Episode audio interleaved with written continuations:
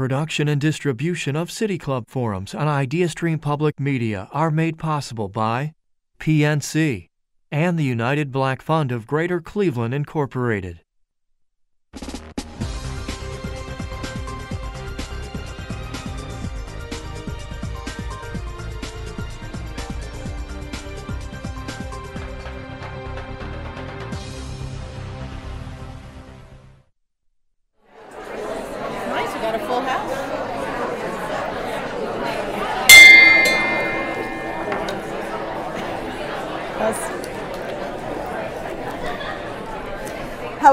Welcome to the City Club of Cleveland. Hello and welcome to the City Club of Cleveland, where we are devoted to conversations of consequence that help democracy thrive. It's Thursday, October 27th, and I'm Dr. Dorothy Malthrop, Chief Executive Officer at Open Doors Academy and moderator for today's forum on out of school time, which is part of the City Club's Education Innovation Series. You may have heard it called aftercare, but out of school time has a much broader definition, including the periods of time before, before school, after school, as well as summer break. Out of school time programs aim to provide a safe and enriching environment during critical moments in a student's growth and development. Research has long provided evidence that structured care during these hours has lasting benefits for the whole family. For students, participating in programs has led to improved academic achievement, increased social emotional outcomes, and better nutrition. For parents, the availability of aftercare may be a deciding factor between schools and neighborhoods. It can also provide the much needed stability to continue in the workforce or even move up the career ladder. In a city like Cleveland, where nearly half of all households are women led, access to these services can mean increased success, particularly for working mothers. Right now, the need for after school programs is more critical than ever. The pandemic has laid bare the educational and opportunity inequities that have long plagued America. A national study, I'm sure many of you saw it, that was published just this week revealed that US students in most states and across almost all demographic groups lost ground in math and reading proficiency. And the demand for these programs have only skyrocketed since the pandemic. For every child in an after school program, three are waiting to get in. This begs us to ask how can we better support out of school time services so all students can reach their full potential? Joining us here today to discuss this are three leaders in out of school time services. Dale Anglin is Vice President for Program at the Cleveland Foundation. She brings a wealth of experience in successful programming in K 12 education, policy, and philanthropic efforts.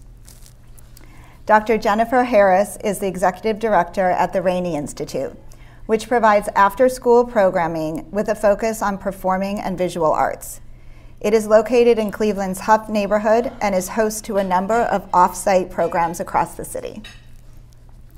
And Nancy Mendez is the president and CEO of Starting Point, which is Northeast Ohio's go to referral agency for childcare, early education, and out of school time resources. If you have a question for our speaker or panelist, you can text it to 330 541 5794. That's 330 541 5794. You can also tweet your question at the City Club, and the City Club staff will try to work it into the second half of the program. Members and friends of the City Club of Cleveland, please join me in welcoming our panelists today.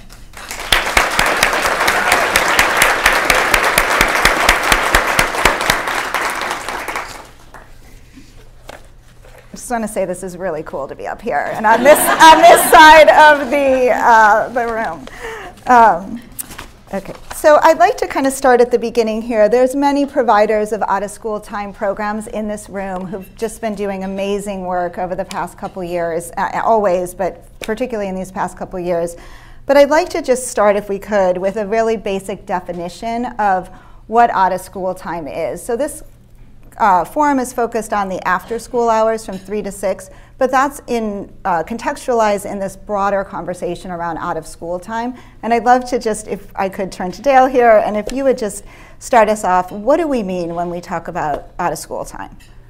Yeah, I mean, unfortunately, the field doesn't have one word that describes all that all of you in this room do. And obviously, I feel like I'm at a family dinner. because like I know almost all of you, and I like almost all of you. Um, what?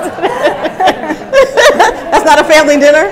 Um, and you know the, the way I describe um, out of school time is it's all the times, all the learning that happens, not when a kid is with a certified teacher, certificated teacher in what we think of as in that nine to three space, right? When most people are in a, most kids are in a real structured environment.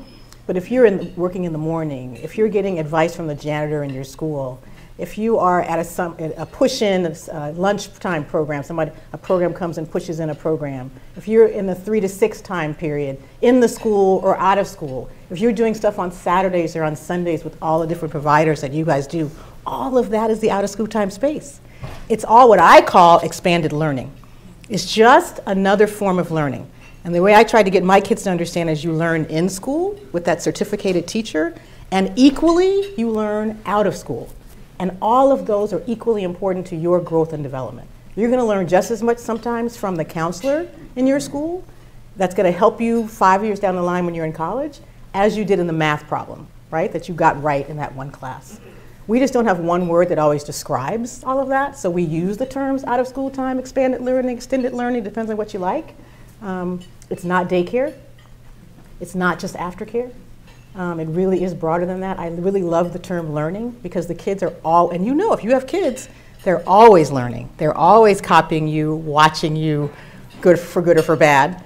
Um, that is this space that we're talking about. And that space encompasses arts and STEM and everything, uh, technology and, you know, just a little bit of everything. I like to call it an umbrella we're all in that umbrella. Um, and it's, it's, we have so many different types of children.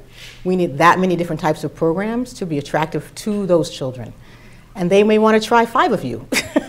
and that's a good thing because by the fifth one, they'll decide what they like, right? Um, so I feel like it's a large family. It's a, um, it's a place where I will just say we're not always seen. And in the last two years, I don't know about you guys, but I feel like you've been seen and you've been appreciated in a way that I've not seen before, and I've been working on this for 30 years. And so I think our goal here is to talk about how we can make sure that you're being seen and supported even more going forward. Great. Thank you so much. It does feel like out of school time is having a moment here um, after, uh, particularly in light of the pandemic. Um, you mentioned a couple of things, Dale, that I just want to build on. The idea that learning happens everywhere in school and out of school, I think was a kind of shift. Of, uh, I mean, we've been building towards that, but it is really promising that I think uh, collectively we understand that, that learning happens in a lot of different spaces. And that's something that's critical to learning is student choice, and that the students get to participate in choosing what they want to do. And I wonder, Jennifer, if you would talk a little bit about what the Rainey Institute provides and mm-hmm. the opportunities that kids have. We're choice within it, but mm-hmm. also what, what type of services um, yeah. you provide through that. Yeah. Well, first, I want to start off by saying that um, no matter where I go, I always hear a story from a parent. And what I hear most of is Rainey saved my child's life.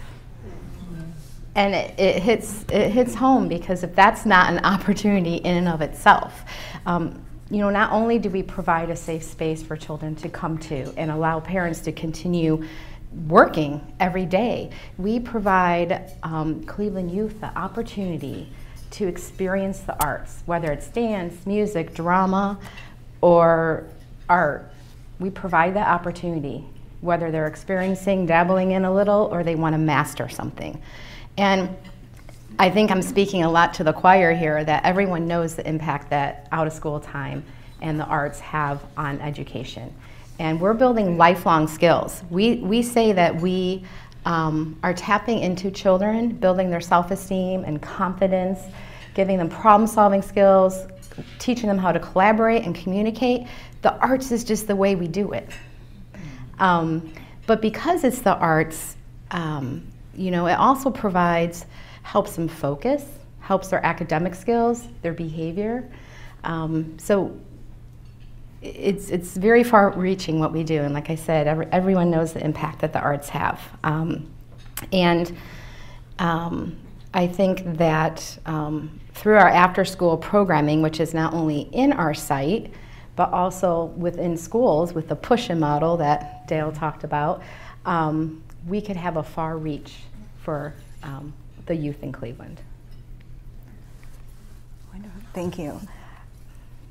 I'd love to just talk with you, Nancy, for a minute, a minute if you would build on what what opportunities and particularly what value do you see in out of school time programs and after school programs? Jennifer just mentioned many things, and I'm wondering from your perspective, what would you like to highlight?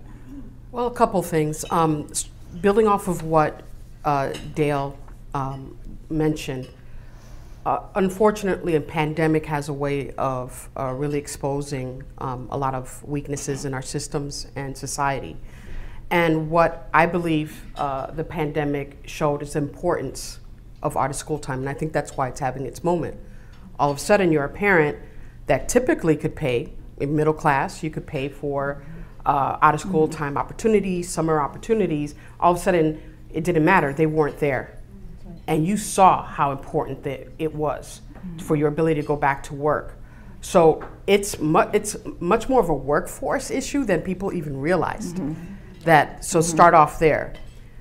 And many of you may be surprised to know that 80% of a, a, a, a child that is in school, a school age child, 80% of their waking hours are out of the school building.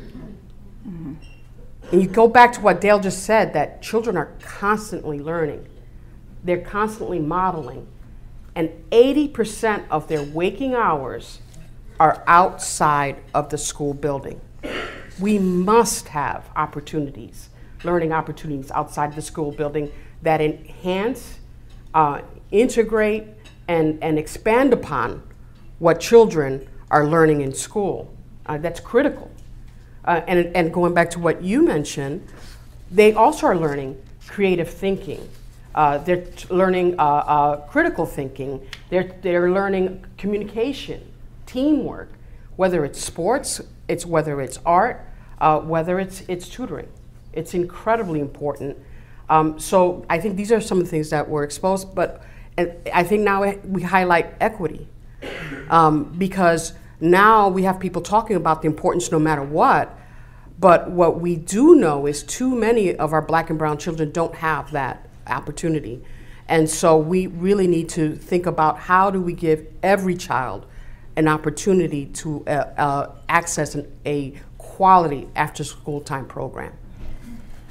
Let's talk about that a little bit. So we we can see after school and summer as a equity strategy as a way to create more opportunities for all kids, middle class kids. Some we some families can't afford more than what what um, kids from other environments can.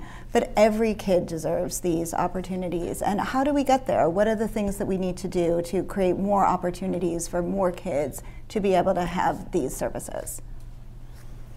Who wants to answer? Okay, I'll start. I'm going to call you down. Um, you know, the, the, the one thing when, you, when you're funding in this space that is, to be honest, sad, is that we in the foundation world don't have enough money um, for all of the programs that we would love to, for kids to be able to take advantage of. And parents don't have enough money, um, especially low, in, low income parents of, of all races um, in rural areas and urban areas to afford their kids what we know would be great for their kids. And you start to see the patterns when you get to, I used I've done literally from early childhood all the way through college. I mean, you start to see the college kids, and you ask them, black, white, low income particularly, and you ask them how they got to where they are, they mention an after school program. They mention not just the, the, the, math teacher that gave them a straight A in ninth grade. It's some other passion that they were involved in that taught them perseverance, that taught them they could fail, that taught them how to communicate. So you know that this other way of learning is equally important to their growth and development. The question is how do we get everybody to participate in that? And we don't have a government right now, to be honest, that sees that. We have funded, we've taken 20 years to build up prop finally support for early care. That took forever and is being rolled back a little bit. Um, we have a little bit of support um, for certain types of kids in certain areas, but we really don't have the buy-in that we need at this point. Now, I'll just talk about Ohio, um, in a state like Ohio, because if you really want kids to thrive and become the workers that we want them to be, and by the way, we say we need workers right now in Ohio, you got to do this upfront work. And the upfront work costs. And the question is who's going to pay it, and you can't just put it on a parent. It's not, it's not enough anymore. Maybe it was a long time ago, but if you want quality, you got to pay those workers. When I told somebody at one point what a quality program would cost, like three or four thousand dollars a year, they said, "We can't pay that." I says, "What are you paying for your individual child to go to that horseback riding program, or to go to that swimming program? You are paying that. Other kids deserve it too." The question is, how do we make the case? And by the way, this isn't just in Ohio; it's in many places. But there are many states, and Dorothy can talk about this, that are trying to systematically, in their state or in their county, figure out a way to convince government to put more money into this space. If you put money into higher ed, you need to put money into this. You put money into early ed, that's great, it's not enough. You have to also put money into this. And I think that's the question that we should be having, and we will be having, um, at least up in Northeast Ohio over the next few weeks, months. And I think why OST is having his, its moment, it's because one of the reasons that I think that we need to continue to push is that it's, it's important to workforce, That's right. unfortunately. That's right. It comes down to That's the right. That's and right. so uh, let's use that as a springboard to talk about why this is an incredible return on investment, period. For every one dollar that we invest in out of school time, we earn at least three dollars back in terms of savings as a society. Not to mention that it does help parents get back to work, and we are in the middle of a staff shortage. So I think that we're going to have to, as a community, as folks that really understand the importance of it, come together and come up with different ways that we could speak to the state legislator, to our, our, our um, business leaders, and say, this is a great investment for you now and for the future. It's also a violence reduction program. Absolutely. Yeah. You know that, Yeah. right? There's just so many benefits. It's like, okay, then why aren't we spending more money on this up front? Yeah. And Instead of paying for them on the back end? Go ahead, I, I think we have to focus on the staff, and all the providers in the room know exactly what I'm talking about. Um, out of school time is part time work. You know, you don't have benefits, you don't get paid time off, and it's, it's exhausting because if you're an out of school time provider, you're working two, three, four jobs, sometimes seven days a week to make ends meet. Um, and so it's been really difficult to find highly qualified staff. And, and at Rainey, and I'm sure everyone else, like we care about the impact that we have on our children and families. And so we also care and invest in our staff. But higher qualified, educated, experienced staff equals higher wages, equals higher tuition. Um, we are very fortunate to have kept costs down to almost $13 a week for out of school time, but because we have a very robust fundraising strategy, not every nonprofit has that support or, you know, through that. And um, it's been very difficult, but um, I mean, we do it, and year after year, it's like, how do we do this? How do we keep doing this? But um, we owe it to our staff that are working in this field to ensure that they make a wage that they can live on. Um, and it's been difficult. It, it is challenging, and you know, Craig Dorn mentioned that, that ODA is, a, can- I think you called us a Cadillac, is that right, Craig, um, of after school programs. But one of the reasons that we are able to sustain the work that we do and do it in the ways we do is because our team is full time, but it comes with a really big cost. And uh, we think a lot about how do we staff these programs? How do we create opportunities at a state and a sustainable level? And how do we braid resources and funding together to be able to do that at a systems level and at a state level? And I do want to just mention one example. I was at a conference just a couple days ago, the National Summer Learning Association conference in Washington, D.C. And there were eight states there. Ohio was one of them that I was representing Ohio with about five other people. And five of those states have legislated a solution to creating more sustainable funding for out of school time and after school programs. I'm just going to give you one example. The state of Tennessee took a lot of the ESSER and ARPA dollars. They set some aside to for direct service providers and districts and, CB, and community-based organizations, but they kept a chunk of it and they legislated a solution and they funded it through some of this ARPA fund. And what they said was districts need to serve a third of their kids in summer programs, not summer remediation or summer school, but summer enrichment, opportunities like the Rainey. um, Institute gives kids like YOU gives kids, like tons of people in this room give kids. And they put the money towards that. So we could do something like that in Ohio. I really believe that we can, but we need to work together and we need to build the coalition, which I know many of us in this room are working towards that. Um, I wanted to ask you, Nancy, if I could for a minute, to go to you mentioned that early child care and PRE4CLE, for example, was, you worked uh, in that a lot, and we have some parallels that we could draw in the out of school time space from the work that you and many others in this room have done in that space. And I just wonder if you would share a part of that experience or learning from that that you think applies in this context. Uh, sure. So I was blessed to um, take over, uh, join a, an organization starting point that was led by uh, an incredible woman. I'm, I'm, sure most of you know her, Billie Osborne Fears, and we lost her um, um a, little over two years ago. She was a leader that worked with a, a number of other leaders across the state and created what we call now Step Up to Quality. She had a deep knowledge of early childhood education and understood what it would take to make sure that there was a, a definition of quality across the board, and that then we would uh, be able to fund quality across the board, no matter what your income, no matter what your zip code, no matter what your ethnicity, your child had access to quality early childhood education. We know we have that infrastructure in Ohio, especially in Northeast Ohio, with the incredible investments and, and initiatives that we have now. So what did that what what did uh, Step Up to Quality do? It basically used the research um, and on, on, brain development, um, best practices, and it's and it answered the question: What does a child need to learn be so that they're prepared for kindergarten? And so we understood that we needed uh, spe- specific curriculums. We needed um, certain types of quality staffing. We needed in certain types of environments so those same learnings we could apply to out of school time programs. The research is there, the, the connections, the, the, the uh, expertise is out here. If we were to come together and decide, okay, let's look at the research, let's look at the best practices, and let's determine what is quality, and then we demand that of every opportunity that's out there here. This is what it means to be quality. And every child, no matter again their zip code, or their, their ethnicity will be uh, have access to a quality opportunity.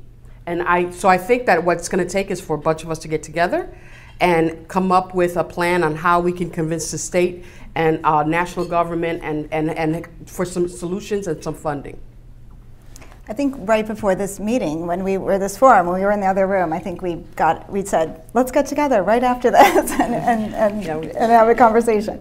Um, so Quality in out of school time programs. Let's talk about that for a minute. When you know an out of school time program is working, wh- how do you know it? What's working about it? Ask the kids, especially if it's teenagers. They walk with their feet. Um, yeah. When I see a program, and it, it doesn't have to be a fancy program in any way, shape, or form, by the way. Um, quality does not mean fancy, it doesn't mean lots of gadgets. Um, it means the adults who are working with those kids get those kids and they push them and they see things that the kids won't admit to and say, why don't you try it this way? Um, and they, as I remember talking to somebody early on here, and I said um, we wanted to just offer some trainings if people wanted them on for the adults. And someone said to me in the room, I'll never forget this. Oh no, I'm good. Um, I've been doing this for a long time. And I said, we're not funding you. If you're working with kids, if you have kids, they change every day.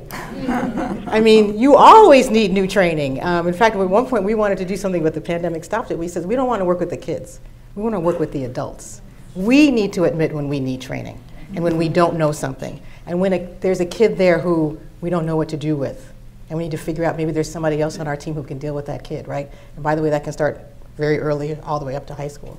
So, quality to me is that the adults in the room can describe every kid in that program that they are working with, what they're getting out of it, and where they need to go next, by the way. You may be done with that kid after ninth grade, and they need to go to somewhere else. How are you passing them along? Um, things like that, and when the conversations I'm talking about quality, I'm looking for stuff like that. Um, I, I'm going to kind of echo what Dale said, and I think that um, you could walk into a classroom and tell if it's a quality room by the way that the um, staff talk with the children, the, um, the way that they respect them, that they too are considered a learner in this process, and they're listening to the children, and that they are also um, questioning you know, we learn from questions. They're not directing, they're not delegating. They're, you know, of course, there's always a need for that. Um, and um, I think that that is difficult. That our challenge in finding quality um, staff is the gap between you could be an artist or you could be an athlete or you could be an IT tech person, but are you an educator? Do you understand children and how you get to engage them and understand about them. And that's the gap that at Rainey we've been saying, you know, there's a gap here. So how do we how do we work through that gap? If I could give an example. Please. Um, and I don't think my brother would mind. Because um, he'll never know. He's in Miami. um, so, so my brother, who I, I adore, um, was a little bit of an oddball in a family of seven where we were all very uh, athletic. We played uh, sports, except for my brother.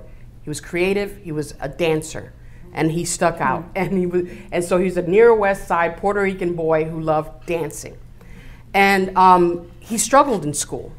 He he struggled trying to find his place. Then he found a place, and it was called Karamu. Mm. He took two buses and he would take himself to Karamu and he got involved and he in, in dancing, modern uh, ballet, plays. My parents started to go see him dance and he ended up going to Duke Ellington in DC mm. for high school mm. and the college, now University of, of, Performing Arts in Philadelphia for dancing. Did that for a while, but now he had the confidence, he had a passion, he knew who he was, and even after he got out of professional dancing, he went back to school and got his master's. Now he has two masters in early childhood education with a specialization in mental health. Wow. That's wow. what these programs, that's a quality program. So, so I, what I, I'm, I'm interested in what did that form at Karamu? What, what? He found a place, a home. Um, he found adults who understood him. He found a place to be able to express his talent and then understand that it was talent. And it gave him the confidence then to be able to take that back to school as well. So uh, that's what yeah. it did for him. Thank you for sharing that. I was, I was actually going to head into, we, we're going to take questions in just a minute, so we'll, we'll transition there in just a second. But I, I was about to transition to ask you to share a personal story. Nancy, you just did of your brother, volunteered him, thank you. But do you have a connection, a personal connection to after school or summer that you would like to share, Dale or Jennifer, with the audience? well, I, I just remember I was an athlete, I was in volleyball, and I was frustrated and not feeling like I was being listened to or heard. So, my junior year of high school, I quit volleyball and did something. I went out for the dance team I never danced before in my life, and those that know me probably would say she can't dance. but I stuck my arm out, I went out for the dance team, and I made it. But that experience taught me that I have a choice, that mm. I could do something, and that it was my choice. My parents or no one else held me back. People said, What are you doing? You can't do that. My coaches were mad. But I went and I did it and I made it and I had a great time. But it was impactful. Yeah, wonderful. I'm definitely not a dancer. um, you know, I have um, one personal, you know, I would say sometimes we forget that one of the places where kids do a lot of after school is church. And I would say church mm-hmm. was my after school, just my whole life. Everything they did, my mom just stuck us there. Um, and it felt like being stuck for a while, and then it felt like my home mm-hmm. um, in multiple ways. Um, but the story I really give is my daughter, who, okay, maybe she won't watch this. Um, Claire, don't say anything to her. Um, you know, she was kind of shy, and I'm working on youth development, so I do know what you should do. I'm just trying to figure out what's the right program. And it turned out at the school they actually had a dance teacher, um, and she did dance after school. And Lena did not want to do dance. And I said, just try it. but she liked the teacher. And I knew, I can still remember the moment walking into the auditorium. It's sixth grade. She is up on the stage with maybe just eight other girls, and she's dancing for the first time in public. And me and her dad are very nervous. And sh- she did great. And just coming out of her shell, from the, and I'm not an arts person at all. I couldn't two left feet. Um, but watching her, she, she eventually took drama at one point because she was shy enough that she said, I'm going to learn how to speak in public just so I know how to do it when I need to do it, right? Um, just for kids to be able, what I want to have happen for every kid is that they are able to understand enough about themselves, not what adults say about them, what mm-hmm. they understand about themselves, that they can pick and choose from all of you of what they want to try. Right? They don't know if it's going to work. We don't know that. Mm-hmm. But you want to give them the ability to try and the access to try. And we don't want a paywall behind it. Right? And because we know when they do that, they are persevering, they are understanding themselves. I talk to adults all the time and I go, I wish you'd done more after school programs. right? Because it teaches you about yourself. Mm-hmm. And the more we I stick to I tell people I work with kids all the time. I want to work on youth because I want to create better adults. Mm-hmm. I feel like I'd be better if I went through other programs. so just the question is how can we pay for it? We know what it looks like. All of you are doing it. I can mention every single program you guys are doing. They're amazing. We just got to figure out how to pay for it and how to keep quality. It's not just everybody, um, but we've got to figure it out, and we've got to figure it out together. Because us going individually to the State House doesn't work. Yeah, yeah, absolutely. Right, yeah. We can do it. I mean, I know that this room, we could do it, and we've, we have a vision, and we've got models. I think we, we can do. do. it, and it's worth it for all the reasons that you just mentioned. Um, Okay, let's go. I think we're good to transition to our questions now. So uh, we're about to begin the question and uh, answer period. We welcome questions from everyone City Club members, guests, students, and those joining via our live stream at cityclub.org. If you'd like to tweet a question for our panelists, please tweet it at the City Club. You can also text it 330 541 5794. That's 330 541 5794. And the City Club staff will work it into the program. So I think we're ready for our first question. Thank you. This is a panel of drum majors. I think many of us in the community here gathered are eager to march to the drum beat that you set.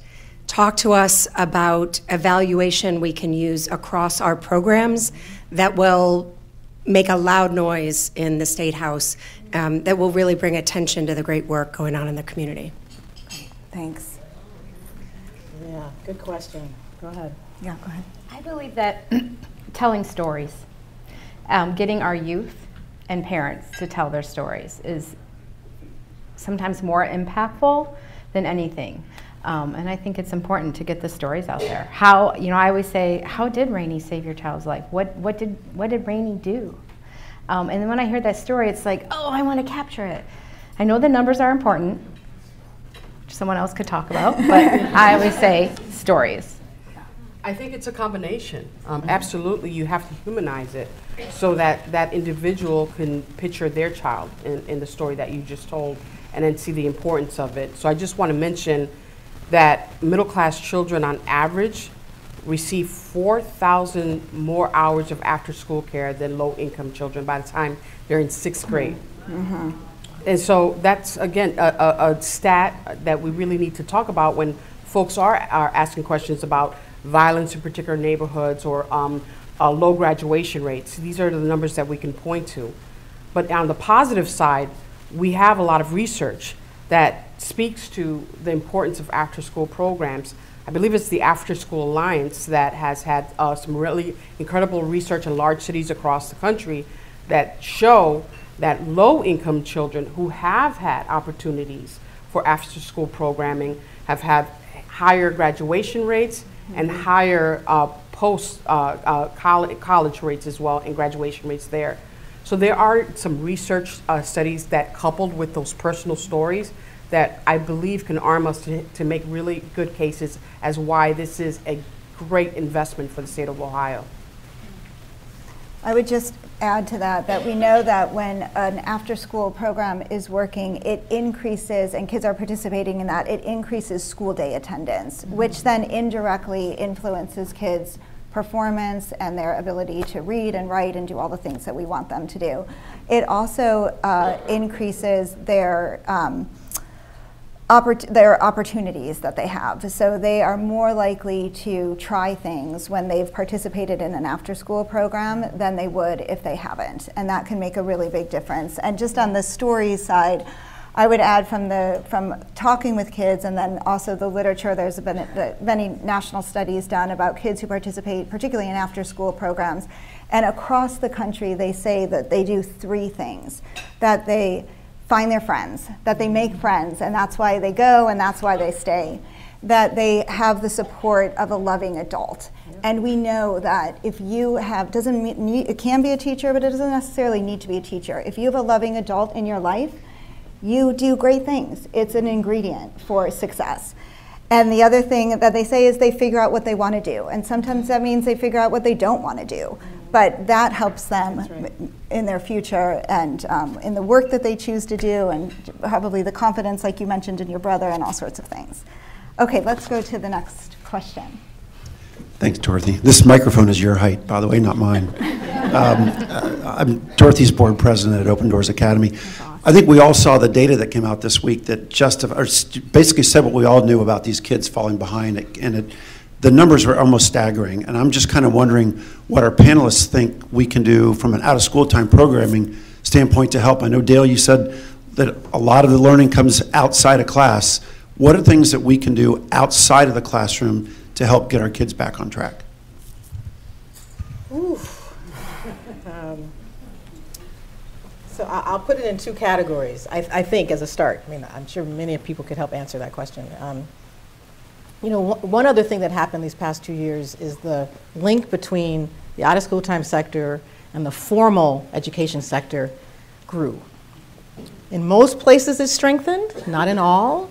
I know here in Cleveland, we had our academic learning pods, we had all sorts of ways for our out of school time providers to work even closer with our schools. We've now got to Say Yes, providing more money to get those programs into schools directly. All of that is good, and we need more of it.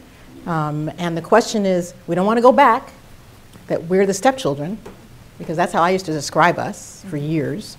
Um, we're important sometimes. um, so the question is I sometimes say, who amongst this group, what relationships do you have with your schools? Because the group that I think needs to be convinced more about what we do is teachers and principals.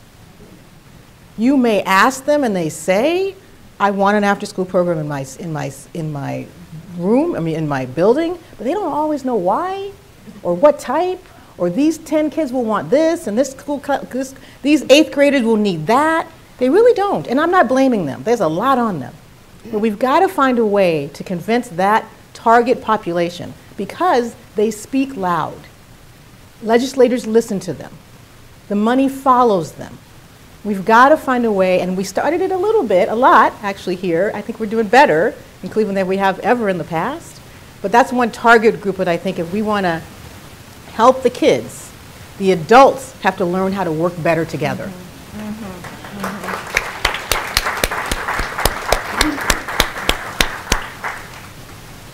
We've got a text question. So for aftercare, if parents are at work and cannot get their kids from school to the program location. It limits options. Dale and Jennifer mentioned the phrase push in model. Has this received more support and funding as a common sense solution with the shortage of bus drivers? Okay, so this is, Yeah. yeah. Doing my pushing. Um, You know, we get calls, so- sometimes a couple a week, from schools asking us to provide visual or performing arts programming within a school. Um, They have the dollars, we don't have the staff. I mean, trying to find high-quality, out-of-school time educators that are artists that look like the kids that we serve is very difficult. Um, the out-of-school time opportunities are not the same as our program. Our program provides a meal. Our program provides homework support and tutoring. It's a chunk time. Out of school, um, the push-in model, we're seeing that you know it's like 45 minutes or 50 minutes. Would you want to go work a job where it's only 50 minutes a day, or then you have to go to another program? So it's been really hard to meet the push-in model. Really difficult. Yeah, there's some structural barriers to push in. Um, that can, they can be overcome when you have good relationships amongst the adults. Um, but if you don't have that, um, it's hard. And, and our state unfortunately doesn't invest in transportation, Right, and just- so we're in a particular bind here. I also find that there's um, the principal, Dale, is like needs to be your champion, um, but they don't often know how to structure and develop a program, an out of school time program to be successful. Um, and we ask for that control. Like, that's something that we ask for because we found when we don't, we end up in the hallway. We don't have any support. I mean, dealing with kids, getting them in and out, and we need their support. So that principal is key in allowing to develop the program. I think we can also keep framing it as an opportunity to create greater educational equity. And it's transportation is not. I always say like it's not sexy. Nobody wants to fund transportation. So I, you know, as, as in my work, I try. I go around it and I try to fund it in all these different ways. But it's hard to raise money for that, and I think that also needs to be part of the state solution. How do we get kids to and from these opportunities, or do more school-based programs? I, I, Yeah. I think that a great solution would be working together to change what, whether they're state or local policies on transportation. Every day we see the school buses pass by 55th on Rainey. If they would just stop and let kids out. Like, that is not difficult. Just stop. There's a stoplight. Open the door. We could expand our programming, but they, they can't. And so Yeah. if, if the money went to them somehow, because we are not accessing the, all the kids that we can be. Yeah. Hi, can you speak to best practices around inclusion of exceptional learners in our programs? So many kids are being served on IEPs in their educational setting, but those IEPs don't follow them to the out of school time programming. It's a massive barrier to those and Yeah. participation for exceptional neurodiverse learners. Great. Thank you. Anyone feel like they can? I can. Yeah, that's great. Yeah. Um, so, being that my background is special education, um, you know, I want to accept all children in, and I think that it's important to train your staff to look at every child and their individual needs. Um, once you do find out, there has to be somebody in that organization, in the after school, out of town program that's comfortable, that has a comfort level of asking the parent questions, connecting with the school, giving, you know, the parent, that's the parent's document. The parent can give it to you if the school is not. Um, but, you know, in the arts, like our programming meets the needs of those kids. Um, so it, it's a lot easier in our programming, but um, I, I say like um, teaming up with the parent to be an advocate, and it's how you approach your philosophy in working with those kids. And I'll And just that's add, when we had the academic learning pods, we found that as a weakness amongst many of the groups, and they acknowledged it, and yet who was coming to the academic learning pods were the exceptional learners, because they really needed in-person learning. And so we did some tr- joint trainings across all the providers that were doing the learning pods, including Mr. Aronde over there. Um, and it, it feels like a space where the out-of-school time providers need some more support. Um, but we need to do it together um, because you all face it. Um, but I will just say you also have adults who they won't acknowledge that they don't know. Um, we found some that were just when we went and visited, you could see that there were exceptional learners there, but they don't always know what to recognize. Um, and so education has had to train themselves up in this space, partly because of lawsuits.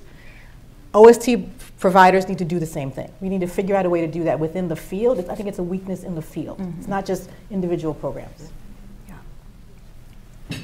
I'm Uh, good afternoon. I'm just so honored to be here and just to hear some of this. Um, I go way back to the Barbara Byrd issue and stuff, but if you further back to that, as a consultant at school board, and I'm in prevention. My name is Ricky V. Ward, everybody, and uh, I'm totally blind, a graduate out of Cleveland State.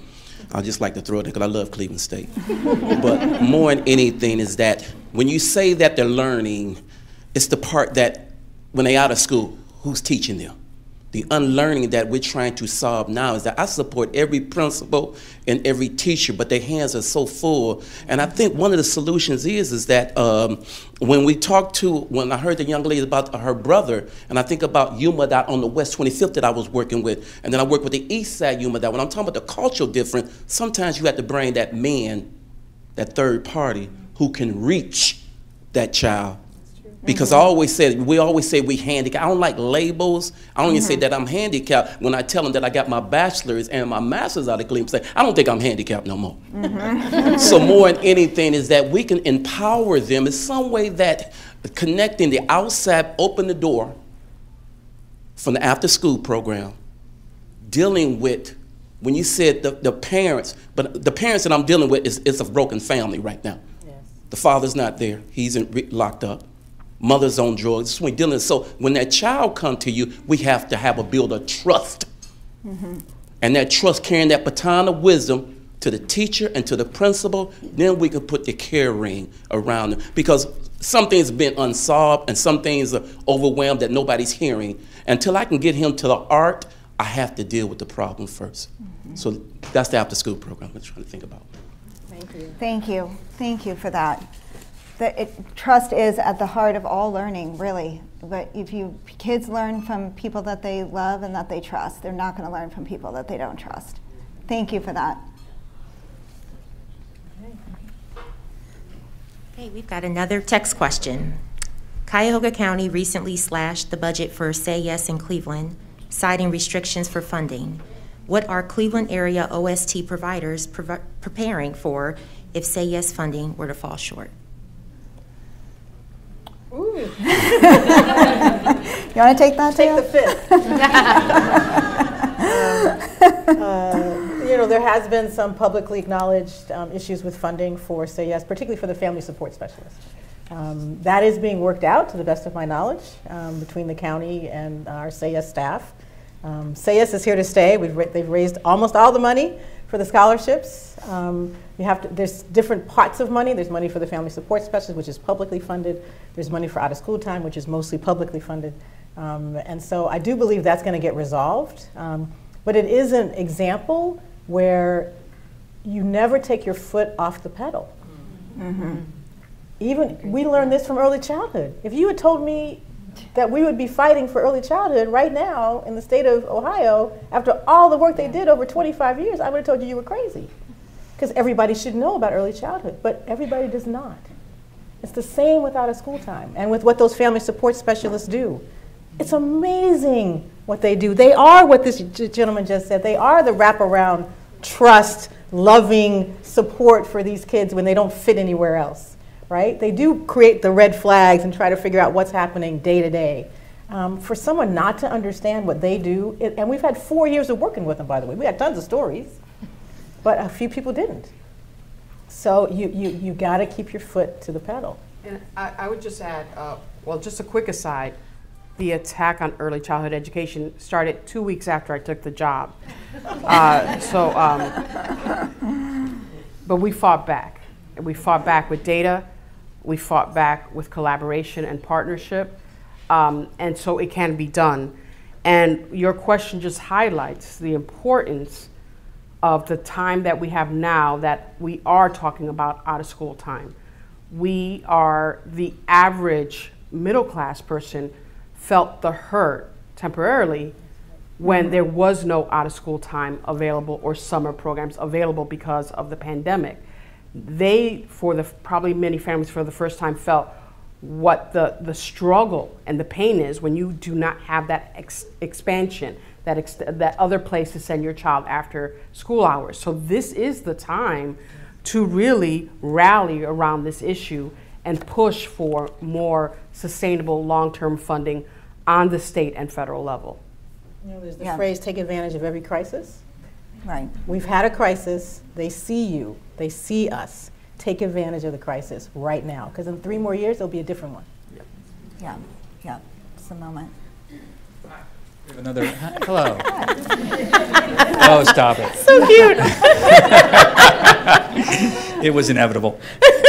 Um, in my experience, not mine, but the questioners, this is a text question. In my experience, smaller out of school time program providers run into red tape issues attempting to partner with schools or school Yeah. districts. Yeah. Do you have advice or insights on navigating that challenge? Ooh.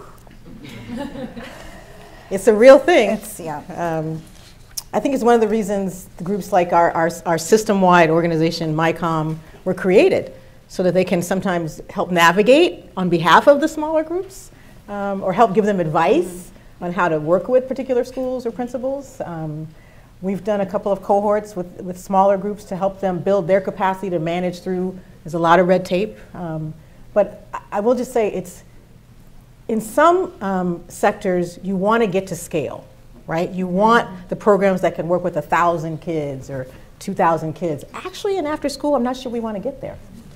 We have so many different types of kids and so many different types of programming that they should be able to take advantage of. You want the niche programming. You want the kids that only, I know it's not economically sometimes efficient, but it's better for the kids and for us ultimately as society to have the program that deals with 50 kids and they stay with those 50 kids. I've seen these programs for five, 10 years. Difficult kids that, by the way, some of the rest of us don't want. But they are willing to stay with them. They're a niche, small program that we need in the sector. The question is how to make sure that they can access the resources that everybody else can. And I think we have a great model with early childhood education where we deal with family child care homes that need to go through a lot of red tape. They need to get certified, uh, and and they have to fill out a lot, you know, number of applications. And incredible people from Starting Point are some of the folks that will work hand in hand with those individuals to walk them through the paperwork, walk them through the process, and, and it's very effective. The, f- so the family child care homes, I'm talking about folks that maybe 10 and under, six, six children in a home, they were critical for um, the, the system during the pandemic because the child care centers were in their homes. So we were able uh, to walk, hold their hand through the process, and we could do the same with um, the, the, the smaller uh, after school programs as a community. Uh, we could come together, MyCom, Say Yes, Starting Points, and we could provide that service for, for our community. I'll give an example of a strategy that, that we use at Rainey. Again, everyone is jockeying for the same staff for out of school time. It's like we're all jockeying for the same transportation. Um, we have, um, as a partnered with smaller organizations um, that provide arts for children and have staff too. Um, and so we go into the school, and it may be that we are contracting with another organization to provide a piece of that art um, programming, um, which leverages their organization to get into a school. But that's just a, I mean, we've had to do that because of staffing. I, I also appreciate the model that Say Yes has offered this community on out of school time, which is to work together with partners and different providers, small providers of after school mm-hmm. time, and to kind of knit those services together under one K 8 building model, which is, I think, a really great way to preserve choice and to preserve and work with the smaller organizations and uh, and be able to offer kids a lot of different variety while maintaining kind of quality and this overarching kind of umbrella approach to this and coordinated approach to the K through 8 program because kids do need a lot of need a lot of different things and the little ones the K through 2 are much different than the 6 through 8 kids. Uh, I think we've got time for maybe one or two more questions. Yes, we've got another text question. So, to what degree have the panelists found the libraries like Cleveland Public Library as key players? And what can libraries do to better help? Good, great. I would like to. I think the library was a key player at Rainey for years, and then the pandemic hit, and I think there's been some restructuring, and they're trying to, you know, kind of get back. Um, and but they they were a great partner. Um, that's a safe place in a community where kids go, um, and it's close by. Um, so I think that re-engaging the library to provide more programming is another strategy to reach more kids if you have the staff. I think they can be a very critical partner in solving long-term out-of-school time opportunities. Uh, they, they are a trusted, uh, safe place in many of our neighborhoods. Um, and we have some great leadership, I, I believe, in both the Cleveland and Cuyahoga libraries that are very open to these conversations. When you think about where the most kids are um, after school these days, they are in libraries, they are in sports. Those are the two biggest, actually. Mm-hmm. And, and it, Cleveland is blessed to have the rec centers. Not every city has that. Um, that's where the largest number of kids are in those three areas. If you add up all the rest of your providers, maybe that would be another target area. So when you think about after school, you have to include libraries, you have to include sports, um, you have to include those places. And all of those places teach incredible learning to kids. I'm agnostic on what. Mm-hmm, mm-hmm. It's just get them in a safe space where adults love them and can really push them to be the best that they can be.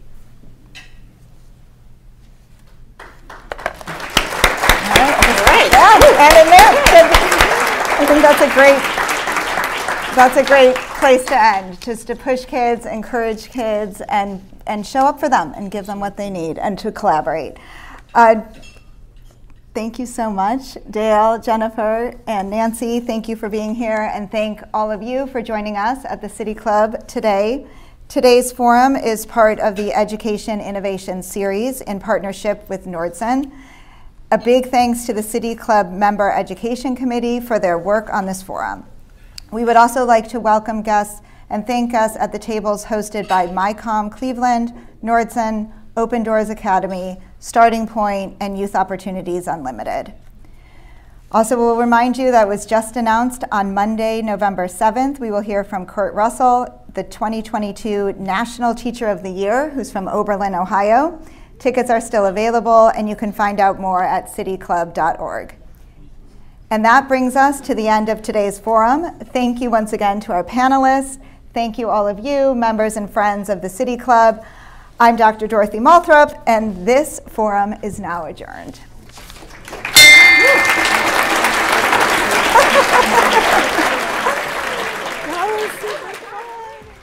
For information on upcoming speakers or for podcasts of the City Club, go to cityclub.org.